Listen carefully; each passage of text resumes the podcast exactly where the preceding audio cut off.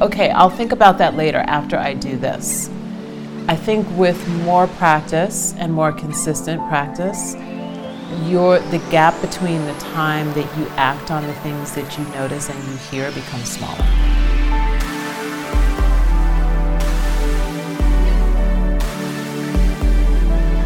Welcome to Radically Loved Radio. I am your host, Rosie Acosta, yoga teacher and teacher trainer, mindfulness coach, speaker, and creative writer. I am also the founder of radicallylove.com, a website where you can go for more information about yoga, mindfulness, meditation, and lifestyle advice. On this podcast, we talk to people within our health and wellness community that are creating content through the ritualistic practice of yoga, meditation, or overall mindful living. We hope to create value in your life so that you can achieve your highest potential and live a radically loved life. To stay in touch with us, just follow me on Instagram and Twitter at Rosie Acosta and on Facebook at Radically Loved Rosie. You can sign up for our newsletter on radicallylove.com to stay up to date on future workshops, retreats, and latest podcasts. I hope that Radically Loved Radio leaves you feeling inspired to create something powerful. My teacher, Yogarupa Stryker, says if you powerfully believe in the value you have to offer the world, your love and passion for it will be an unstoppable force. Thanks for listening. This episode is brought to you by Four Sigmatic.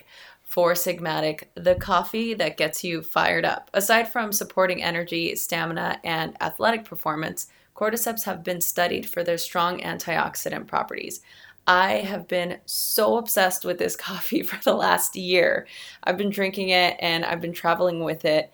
And in case coffee doesn't pump you up enough, how about coffee paired with one of the most energy supporting mushrooms on the planet, cordyceps? So, coffee is so energizing because it stimulates the central nervous system and the adrenal glands.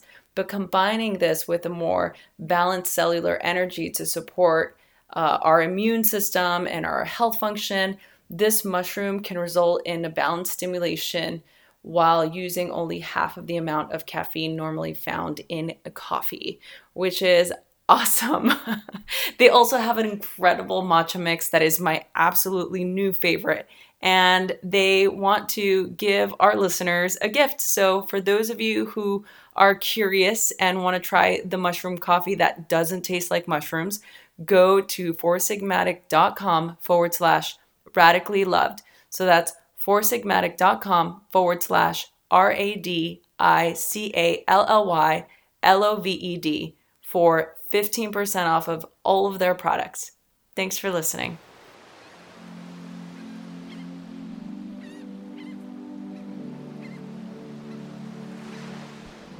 Tracee Stanley is a yoga and meditation teacher. She has been studying and practicing yoga and Tantra since 1995.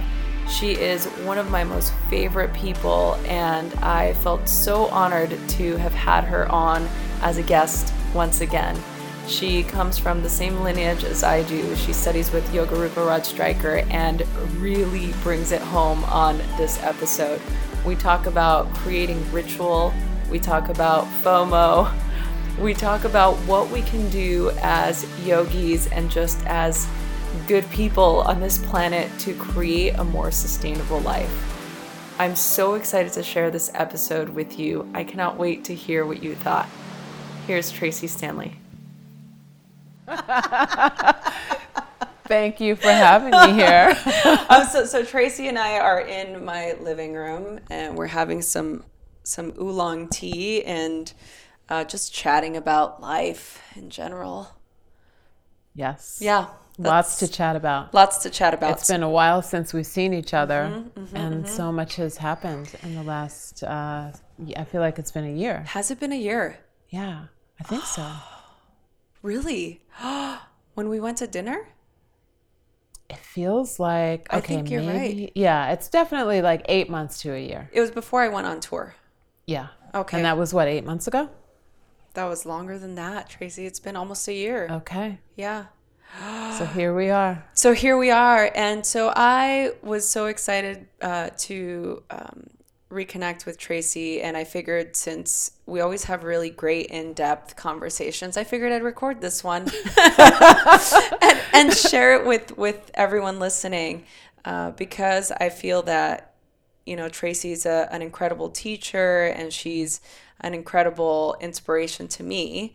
Uh, not only obviously we are from the same lineage. Yes. And um, but everything that she puts out into the world, I feel is is comes from a place of of truth and and love and straight from the heart and I just I really love it and so I appreciate everything that you do. Thank you.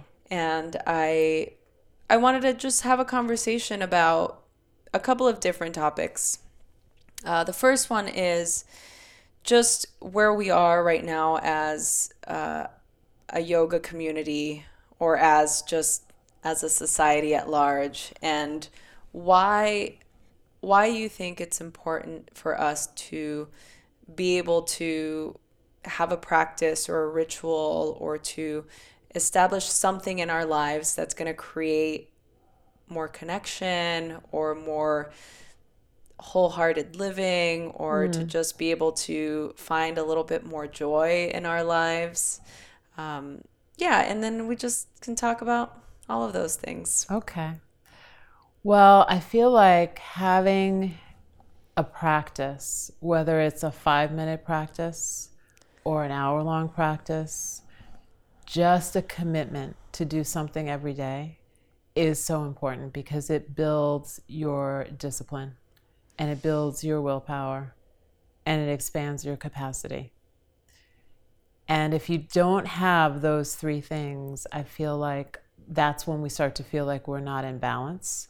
That's when we start to feel lost. And that's when we start to feel like we don't have the tools to be able to push through when we actually mm-hmm. need to be able to push through.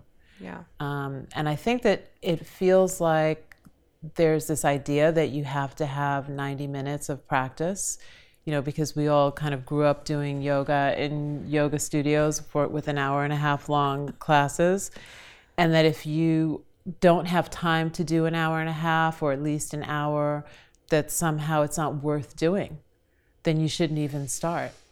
And honestly, all you need to do is just a couple of down dogs, a few chakravakasanas, connect in with your breath, connect in with an intention, and if that takes you five to 10 minutes, then that's enough. But it's the idea of connecting to yourself, like having mm-hmm. some sort of practice every day that allows you to connect to you, not to yeah. your thoughts,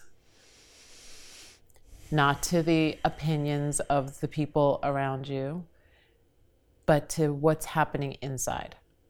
And I don't think we have enough opportunities to do that because we're so busy all the time. I mean, this life that we have right now with all the technology and connection and good connection in different ways, but it keeps us from actually exploring our internal landscape and being able to know what's really happening inside of us. And so when we don't pay attention to that, something winds up bubbling up that catches us by surprise. And then we don't know how to deal with it. Mm. We feel like we don't have the tools. That's my experience anyway. Yeah, I would agree with that. I think that the moments in my life when I've experienced those those bubbling up moments have been when I'm not really uh,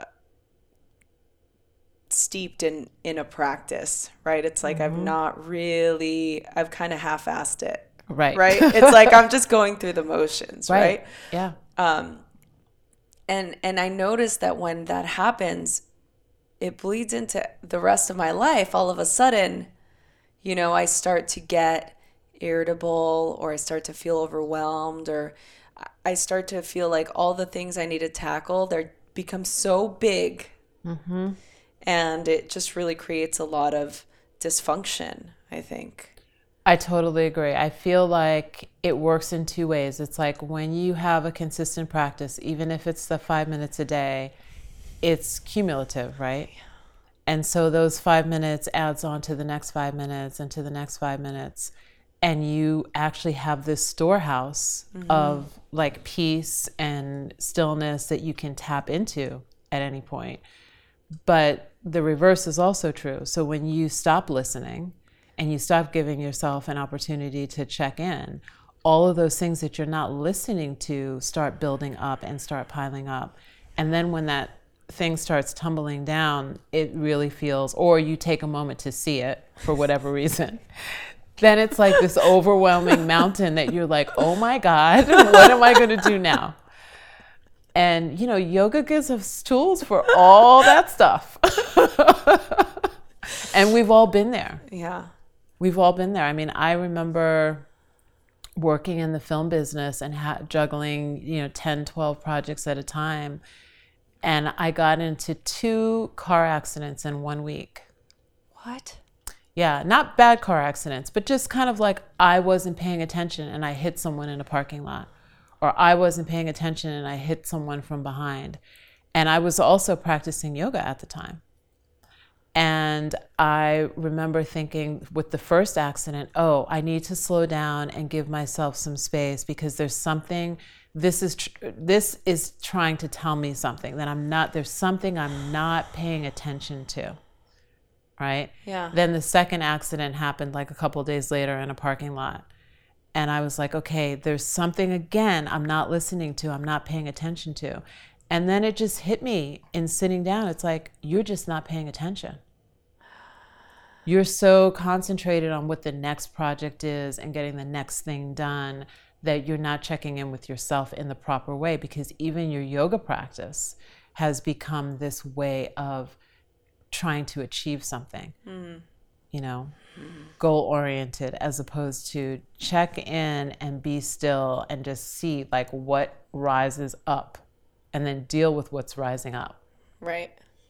Do you so do you think that we get those signs? I do. I really do. I do. I think you have the choice to act on them or not act on them. Yeah, I find that a lot of the times when I've been in the similar situation or or I'm talking to to a client or a student once once you get to that breaking point, right? Because it's like hindsight's always 2020. Right. You're like You're like I I I was noticing all of these things, but I just wasn't I wasn't ready or I wasn't uh, paying attention fully. Do you think that that's that's done on purpose, or do you think that things just we just realize things when we're ready, or do you think that it's a choice, like we're kind of trying to avoid certain things? I think it's a combination. I think that we avoid and we don't have enough subtle awareness to mm. act right away.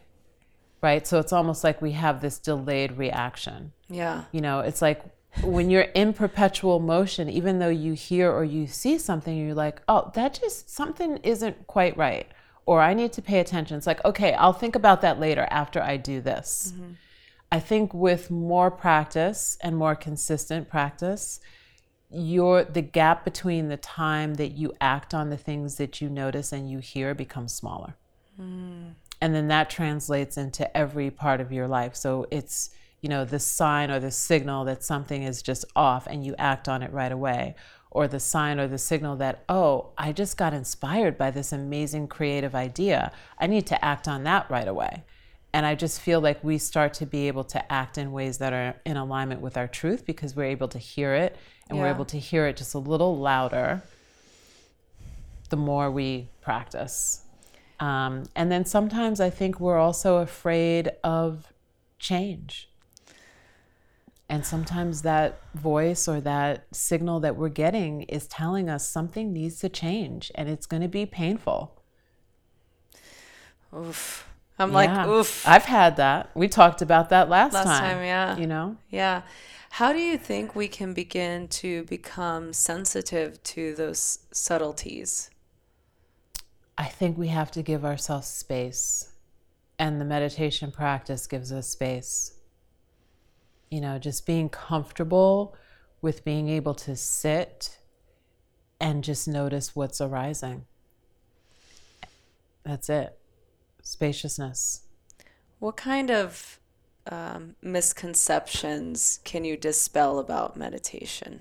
Mm. Well, I would say that just sitting in a posture of, you know, sitting down cross legged with your spine tall, it does not mean that you're meditating. I've taken a lot of really cool meditation photos. And some of them I actually was meditating, and some of them I was just sitting in a comfortable seated posture. And so I think that we have this misconception that, you know, you see the yogi, you see these photos of people sitting looking very peacefully.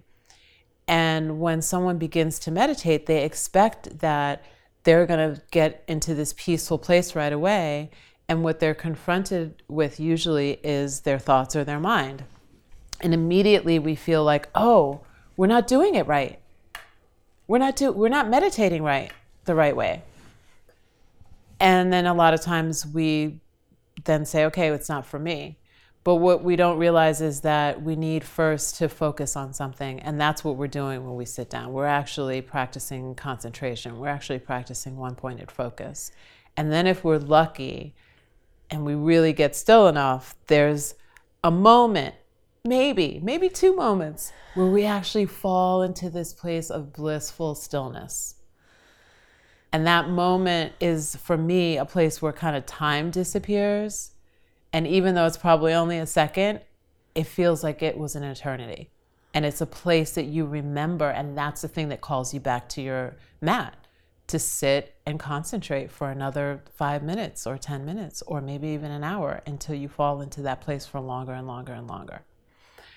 So I think that anybody can do meditation. Anybody can meditate. You don't have to be able to sit cross-legged. That's another misconception. Mm, yeah. Um, i've taught meditation to people in wheelchairs. Um, you can lie down and practice some meditations.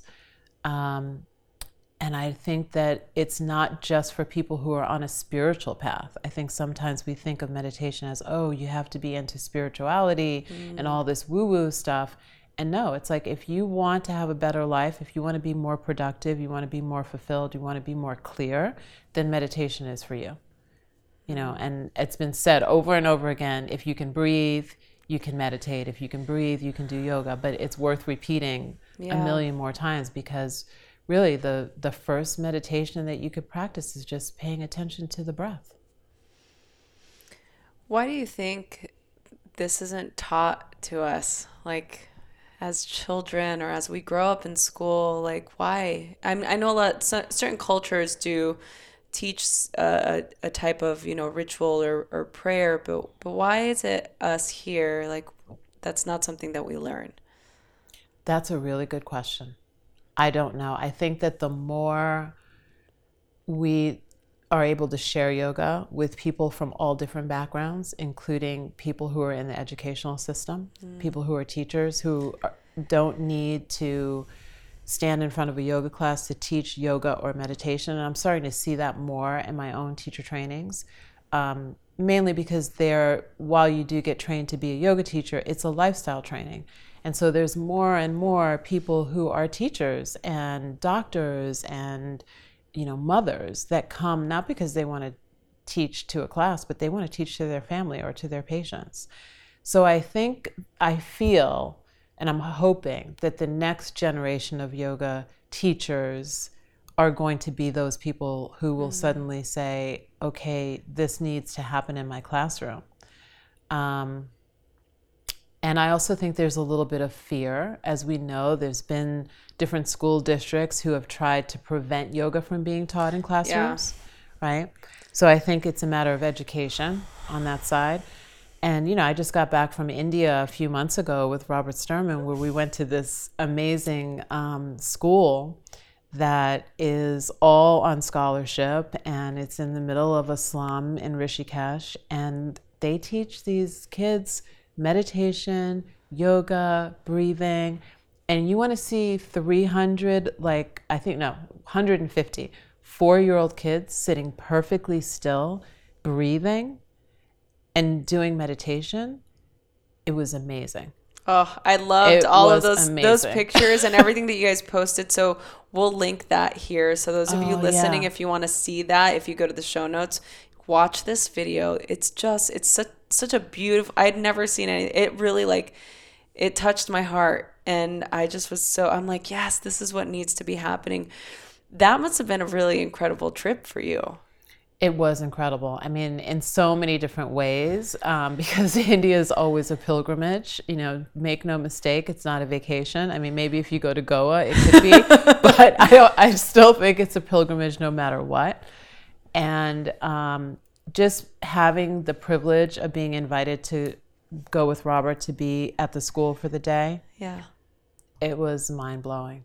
It really was. And to see the differences, if you were to ask, you know, in an American school, four year olds to be still, you know, we have our devices and we have all these things that we're trained and we're training our kids to use and to rely on. Um, and so it was just nice to be able to see that. And I think, and I'm hoping that it's going to shift. Yeah. So if you're listening and you're a school teacher and you practice yoga, what better way than to get kids Yeah. started with their day, but some, you know, alternate nostril breathing.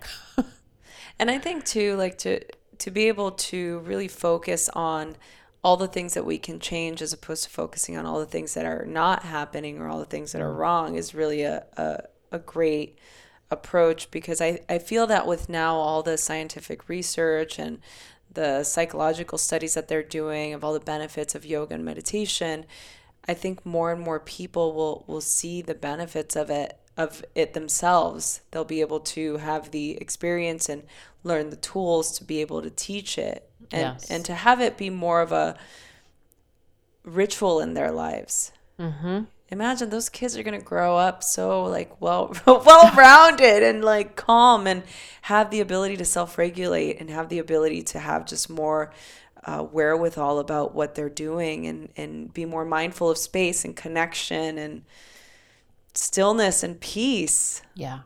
And, you know, they have a very high rate of graduation and the kids going to college. And, you know, it's a very successful program at the Mother Miracle School there in Rishikesh. Wow. What sort of thing can you see that's happening right now um, that I don't want to say that concerns you the most because that sounds a little like I'm afraid, but we can talk about that. What sort of thing do you see happening right now that that you see really needs our attention as as a community and how can we fix it? Wow, that's such a great question and a big question.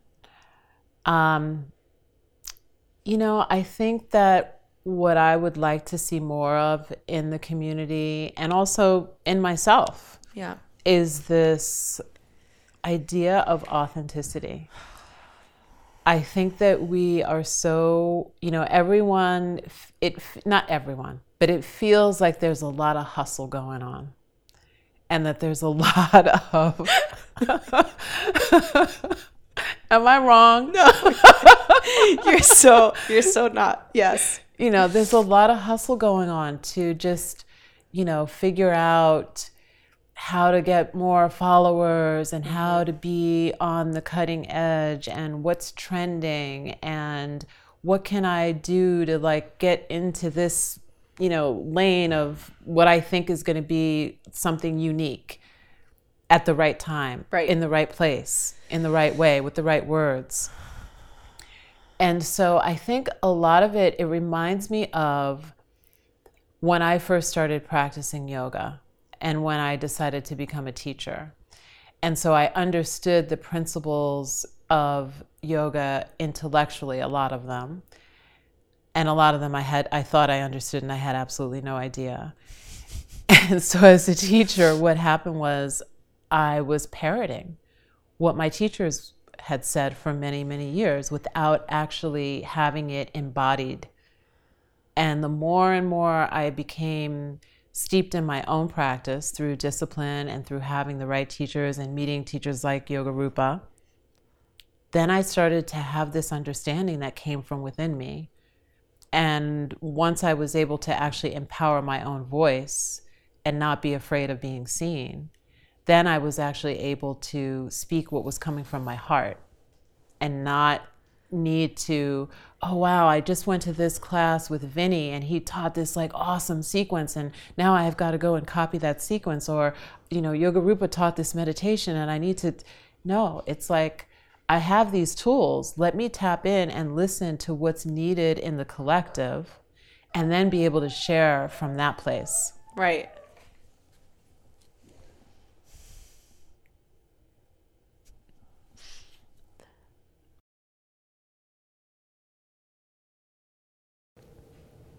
Okay. so you know one of the things that uh, uh, you, you know Brene Brown. Mm-hmm. So she she always says uh, that obviously uh, being authentic and and being vulnerable are important for us to be able to connect. But um, she says that the first thing that we look for in a room is vulnerability, but it's the last thing that we want to show. Mm, yes. So yes. So how do you think that we can we can using our practice how how can we use our practice to show up more authentic and being vulnerable so that we feel we can connect with with our community more well i think for me i can only speak really for myself is that my growth came from my wounds mm. And from those hard lessons that i really had to learn sometimes over and over again but eventually, I learned them. Can you give us an example? Giving away my power oh. is the biggest one. Dimming my light so that others could shine, not because um, what I thought at the time was that I was allowing people to shine because I was doing great. Everything's good over here. Let me give this platform for this person to shine. When in reality, it was about me being afraid because I felt that it wasn't safe for me to be successful, for me to be big, to, for me to shine. And that was a huge realization um, that came through actually the work of the Four Desires with Rod and some other meditations and work that I was doing. And so it's like, wow, there's a part of all of us that is afraid to step out and be seen. Oh, that is deep. that is deep. So I can teach from that place. Yeah. You know? Um, and I feel like seeing and knowing that vulnerability within myself and accepting that and then figuring out what are the tools to be able to transform that allows me to be able to teach from an authentic place as opposed to me looking online or whatever on Instagram to see what's trending. Yeah. It's like, oh, ritual is trending, so let me go ahead and, you know, start making pretty pictures about ritual. It's like ritual is something that happens internally first. Mm. Right? And then everything you see becomes sacred. Yeah. And then from there, you start to create sacredness around you, and then everything becomes a ritual. Yeah. Whether it's brushing your teeth, washing the dishes. Yeah. Taking a shower. Yeah. And then that's a teaching. Yeah. Do you think that this this new sort of concern or worry about FOMO. For those of you listening, that's fear of missing out. Yes. Um, do you think that that is sort of clouding our ability to to seek what's really there for ourselves internally? Mm, that's such a good question. And I've had a conversation about this with a couple of friends recently because I've noticed, and we've noticed, that FOMO seems to be a marketing tool. I've noticed a number of organizations and businesses that use it's like you better get it now otherwise you're going to miss out or the whole community is going to this event and there's not any space for you. And this is the same type of marketing that we see from CNN and Fox and all the other you know, I don't care what side of the aisle you're on, but it's yeah. the same thing that we see in the news cycle It's like using fear mm. as a motivator. I don't want to be in fear. I want to be inspired. As that is needs to be my motivation. Truth needs to be my motivation. So I feel like this fear of missing out. And you know, there's been a lot of talk about the patriarchal society mm-hmm. starting to fall and yeah. the rise of the woman and the rise of the yogini, which is absolutely happening. And if that's happening, then we can't use these kinds of tactics that really rely on fear, rely on competition, rely on comparison mm. to market ourselves and to create um, abundance for ourselves. Because if we use those tools to create abundance, we're creating lack in someone else, and it goes absolutely against what it is, hopefully, that we're here to do. Mm-hmm. You know? Yeah. It's like Yogarupa talks about this idea that the universal dharma is to love, give, and serve. And if that's our basic dharma is to love, give, and serve, and then we have this unique dharma that we're here to fulfill, that's our job to figure out what that is, then using those kind of tactics doesn't isn't in service of the universal dharma. I'm like dropping the mic over here. Tracee. this is so true. It's true. Why do you think that we have this mentality that if I have more, that means you have less? Mm. Well, I mean, it must be, and I don't know for sure, but uh, it must be this idea of a non dual philosophy the pie is only so big. If you take a slice of the pie, that means there's less for me. I mean, I see it with my kids at home. You know, when I cook a meal, the first thing that they look at, whoever the first person is to get, uh, you know, a, a, something in their plate, they're looking to see how much did they take, how much is left over for me. Wow. Right. Yeah. So it's. I feel like that's a common way of thinking. And, you know, I will say that one of my first teachers, my first Hatha yoga teacher, was Bryan Kest. And I remember him, um, you know, he opened his studio years ago and it was donation only. And I remember him saying that, you know, some people would put $3 in the box and some people would put 20 and some people would take money out. Oh right? And he he just said he did it didn't matter because he believed that the universe was going to provide for him no matter what. The universe was going to support his endeavor to share yoga. Mm. And, you know, I, that was, uh, what year was that? 1995. And he's still going strong with two studios and hundreds of teachers that he's inspired to teach, maybe even thousands. So that was the first time that I had ever heard that concept that the universe would provide, that there was enough, the universe was abundant and there was enough for everybody. And when I opened my yoga studio, I opened it under that same concept and it proved itself to be true. So I think that the more we can trust, the more that we can have faith, and that is a tapas in itself, right? Is that fire of just sitting, noticing, having faith, and seeing what is it that you don't believe? What is it that you don't believe? Because there's, you know, this weekend, as an example, I was teaching um, our first uh, weekend on Tantra in the teacher training. And we went through the five aphorisms from Adi Shankara. Oh, nice. Right. And we worked on figuring out which one of these five aphorisms. So, life is a gift from the divine. You know, it was one.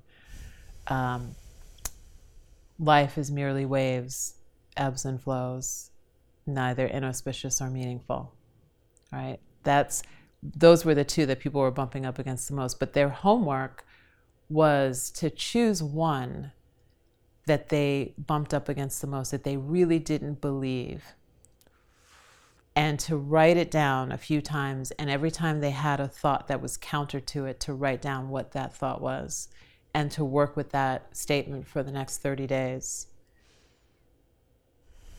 And that the more we work with those statements to be able to see the nature of reality and to see where our conflict is, right? Because that's also our conflict in not wanting to step into our power.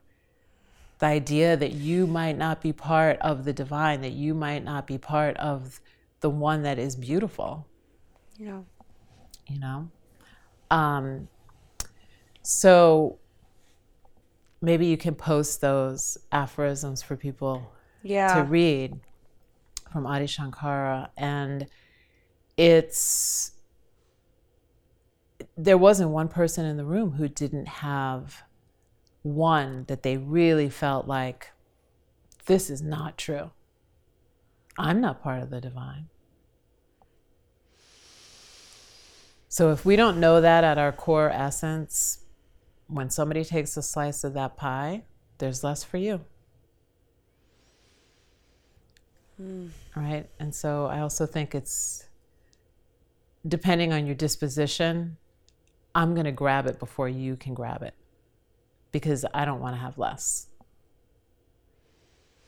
And then there's some people who are just giving the pieces of pie away. And that was me. that was me giving my, my power away. It was yeah. like, oh, here, take my piece. Yeah right? Yeah. Wow. That's uh, very powerful. And I think that we should all be required to ask those questions and to evaluate mm. where we stand in that spectrum so that we can begin to change the framework that's not working for us. Oh, yeah. Change the framework. That's exactly what it is because that framework is the mental construct that isn't working. That we don't even know it's running half the time. Yeah. Until hopefully we get quiet enough one day where we actually hear it and it's like, what was that thought? yeah. And how do I unravel that? Yeah. Yeah, and I think that you know this maybe the people listening to this podcast right now need to hear that right now. Maybe this this is a divine moment for for them you know, I, I find that for me, anytime I'm ready to hear something is when I hear it. Mm. I can listen. Yeah. And also asking. Yeah. Like having the faith in the universe to ask and say, what is it that I need to hear most? What is that thing that is holding me back from thriving? Yeah. What actions am I doing? What way am I thinking? How am I living my life in that way? And just sit with it. Well, this is a great segue. You you just brought me a gift. Mm, I did. Uh-huh. and so tell the audience what you brought me because I'm really excited. Well, I brought you a set of um, my Empowered Life Oracle cards. Um, they're a set of 72 Oracle cards that are questions. Um, that are meant to be journal prompts or contemplations. So you can choose one in the morning and sit with it with your tea and ask yourself a question there. Um, and it's kind of like the questions are pretty provocative. Yeah, they are. They are. They really make you they make you think and they're meant to be a form of tapas, this idea of heat that creates transformation. Um, and the other thing that I brought is a copy of uh, the Empowered Life Soul Journal and Coloring Book, which is kind of a seven week uh, process that you can go through kind of on your own, and each week has its own theme. Uh, so the idea is that there are these different tributaries that kind of lead to the ocean of freedom. So you work through willpower and forgiveness and gratitude and self love um, uh, Shakti, Sankalpa, which is an intention, and you just answer some questions and you do some exercises to kind of get you more anchored in those qualities. Um, compassion is another one. So, um, you know, I've found that self inquiry has been a really powerful practice for me. And I think it started um, with a teacher that I practiced with many years ago. His name is Julian Walker. He's a teacher in Santa Monica, and then followed up by all the work that I've done with Yogarupa, training to be a Four Desires trainer, and just doing all of his workshops. This idea of, you know, asking these questions, Vichara practice, and the teachings of Sri Ramana Maharshi as well. So, I wanted to find a way for people to be able to access this practice where it didn't feel um, too intense. Mm. And I was gifted a set of my first tarot cards like three years ago by a friend who had created this beautiful set um, called The Wild Unknown. And I had been playing with those cards, and it gave me the idea to create these as a set of oracle cards. Um, and I just love them. Yeah, I think they're amazing. Let's pull one card for the audience to give oh. them a, a question. Okay. Then you can send us your response. Okay, here it is. Are you happy with how your choices have shaped your life thus far? If not, how can you make better choices? Perfect question. they always show up how yeah. they're supposed to. Yeah. So, for you that are listening to this, uh, send us your answers. Maybe you can uh, send us a Instagram message or you can email uh, us and, and we'll give you the, the information at, at the end of the podcast so that you can um so that you can respond with your answers because we're curious. We yeah, I would love to hear. Yeah. Okay. Um, okay, so I want to ask you a couple of questions. Okay. Uh, just personal because mm-hmm. I I want to. I don't want to take advantage since I have you sitting here on my couch, and because I I think that the audience would like to know. Um, what is your favorite word? Love. What is your least favorite word? Separate. What sound do you love? The ocean. What sound do you least to love? The sound of CNN in, the back, in the background when I'm trying to meditate. but my beloved is on a four week media cleanse. So I haven't had to hear that for a while. oh, that's nice. Yeah. oh my goodness. I, I would I would love to be a fly on the wall just to watch that happen, see you in your space.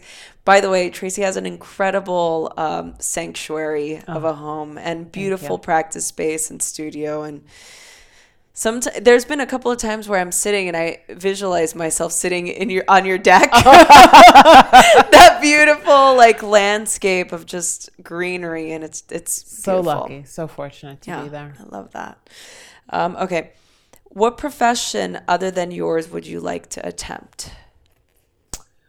Wow. Well, you know, I have to say that, you know, I'm a I've been a producer and filmmaker for over 20 years, and I left the business because I couldn't find enough conscious filmmakers to make films with. And I think that if I was not teaching yoga, that it feels like um, people are ready for the kinds of programming and the kinds of films that I wanted to make when I was producing.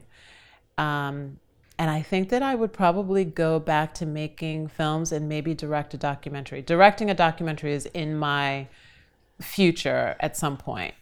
Oh, yeah, that's great. So that's what oh, it would be. That's exciting. Yeah. I'm like, I'm coming to the film festival with you. I'm Please. already signing myself up. Uh, what profession would you not like to do? Mm, what profession would I not like to do? That's a hard one. And you know why? Because I feel like with all the training that I have in yoga and living yoga, that I feel like I could bring yoga into any profession and that would make it awesome. So I don't think I have an answer for what I would oh. not like to do because I feel like we can transform anything. Anything. Even, you know, the least. I mean, I definitely would not want to work at a slaughterhouse. You know, that yeah. okay, that for that is an answer but I think for the most part, we can bring beauty everywhere yeah. and sacredness everywhere and awareness everywhere as long as we are fostering it inside. It doesn't matter. Yeah. Okay. If heaven exists, we know it does. Uh, what would you like to hear God say to you when you arrive at the pearly gates? Welcome back. and you know what? I feel like that's what happens when you meditate. Oh. When you meditate, every time you drop into that space, it's a welcome back. Welcome back. Welcome home to yourself. What is your what is your biggest vision that you see? What's what's the next chapter for Tracee look like? Mm. The next chapter feels like reaching more people through writing. I'm currently in the midst of working on a book. Congratulations. Thank you. And it's um it really is about accessing that part of you that's vulnerable and finding your own healing and your own power through that space through a specific formula of practices that can help you. That comes from ancient wisdom. It didn't come from me. It's just basically like, oh, this is a way for people to really be able to shine and, and become radiant and, and powerful again, because we're never losing that part of ourselves. It's always there. It's just sometimes it gets covered up with a bunch of things that happen in life and our thoughts. I love that. Uh, these next uh, couple questions are sort of like you fill in the blank. Mm, okay.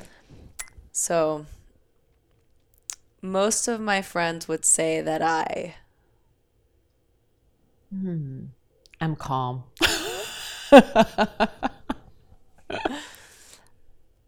most of the time, I would say that I. am always thinking.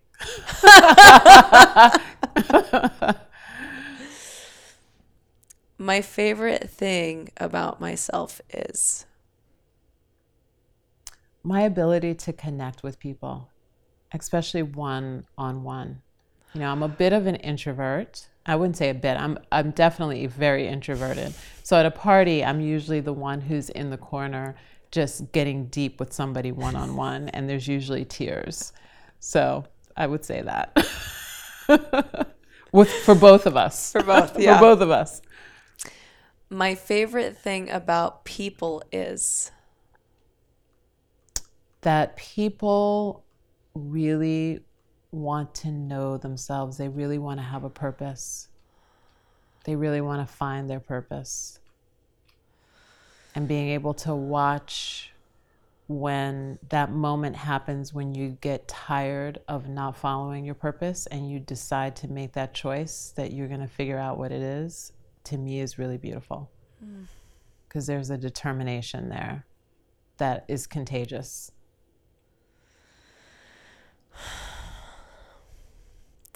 Love is all there is. That's it. And God is. She is amazing. And everywhere. And in everything. That she is. Um, is there anything else that you would like to share with the audience? Um, or is there a question that you wish somebody would ask you? Mm. Well, I'm going to share a question that was asked of me. And it was a question that actually made its way into the deck because it was asked to me by Yogarupa he asked this question about three years ago um, at a retreat that we were doing. What are the three lessons that you're tired of learning?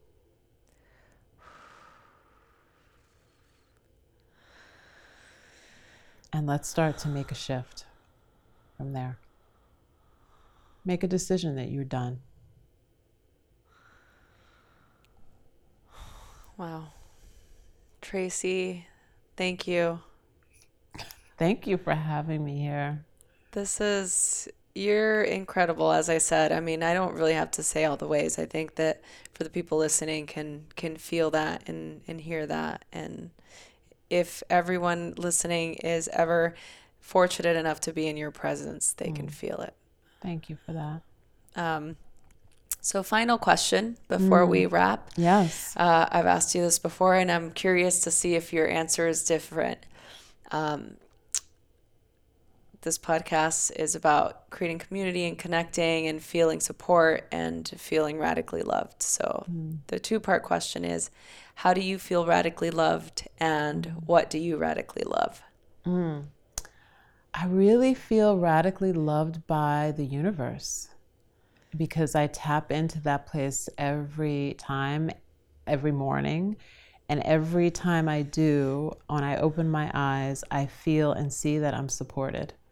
There's nothing that happens, even if it's something that is perceived to be negative, like where I'm like, I did not want that to happen today, or whatever it is. It always feels like it's in support, even if I don't see it in the moment. So I feel supported by my beloved. I feel supported by my practice. I feel supported by my community that's really showing up authentically, um, like you. And. I'm so mm-hmm. grateful for you to have this space for people to be able to share their tools and their truth. It's really beautiful. Um, and the second part of the question was what do I radically love? Mm. I radically love just being in love, first with myself, because if I'm not in love with myself, and self love is a thing I think a lot of us need to work on. I know for me it's a daily practice. Um, then I get to see the beauty in everybody. I get to see the beauty in everything. I mean, look at these creatures here, right? That's all they know how to do is love and be loved. so, yeah. That's what I love. Thank you. Thank mm. you. So, for the people listening who uh, want to get in touch with you, where can they go? Uh, they can go to my website uh, at Tracy with two E's, yoga.com. Um, and you can find out about everything that I'm doing. Um, I'm going to be uh, touring with Wanderlust 108 uh, over this summer. So hopefully I'll see some of you guys there. And I know you're going to be teaching meditation yes. too, which is awesome. so excited for that. Yeah, me yeah. too. I'm excited. It's going to be fun. It's going to be a fun summer, yeah. I think. Mm-hmm. I, um, I will put the links for Tracee on the show notes. So if you're listening to this, if you hit info and go to the show notes, all the links to everything we talked about during the podcast will be on there. So you can just click and access questions and uh, links to purchase her journal or the deck and all of the things that that we discussed. And um, we will also be uh, providing a gift for those of you listening, right? Yes. Okay. It's going to be the uh, first chapter of um, the Empowered Life Soul Journal. So I think for me, gratitude is such an important thing to really work with um, in every moment. So, we're going to give you the first chapter, which is the week one gratitude practice that will come with a gratitude meditation and um, some self inquiry questions and some creative practices that you can do. Yeah, and so in order to get that, just like everything else, email rosie at radicallyloved.com. we have to figure out a better system, you guys. And for those of you that I still owe emails, I will. I'm getting back to you. You know that I do. I always do. So for to retrieve the gift, just uh, email rosie at radicallyloved.com. Subject title Tracee Stanley, and I will get you your first week so you can try it out. Thank you guys thank listening, you. and thank you, Rosie. Thank you. Thank so you beautiful. all. Thank you for listening, and Tracee, you're amazing. Thank you so much. Hey everyone, I hope you enjoyed this episode. I am so excited to continue to do this. Please share this with your friends.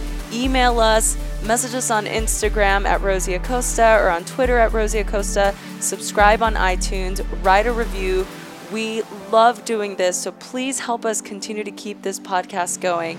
Thanks for listening.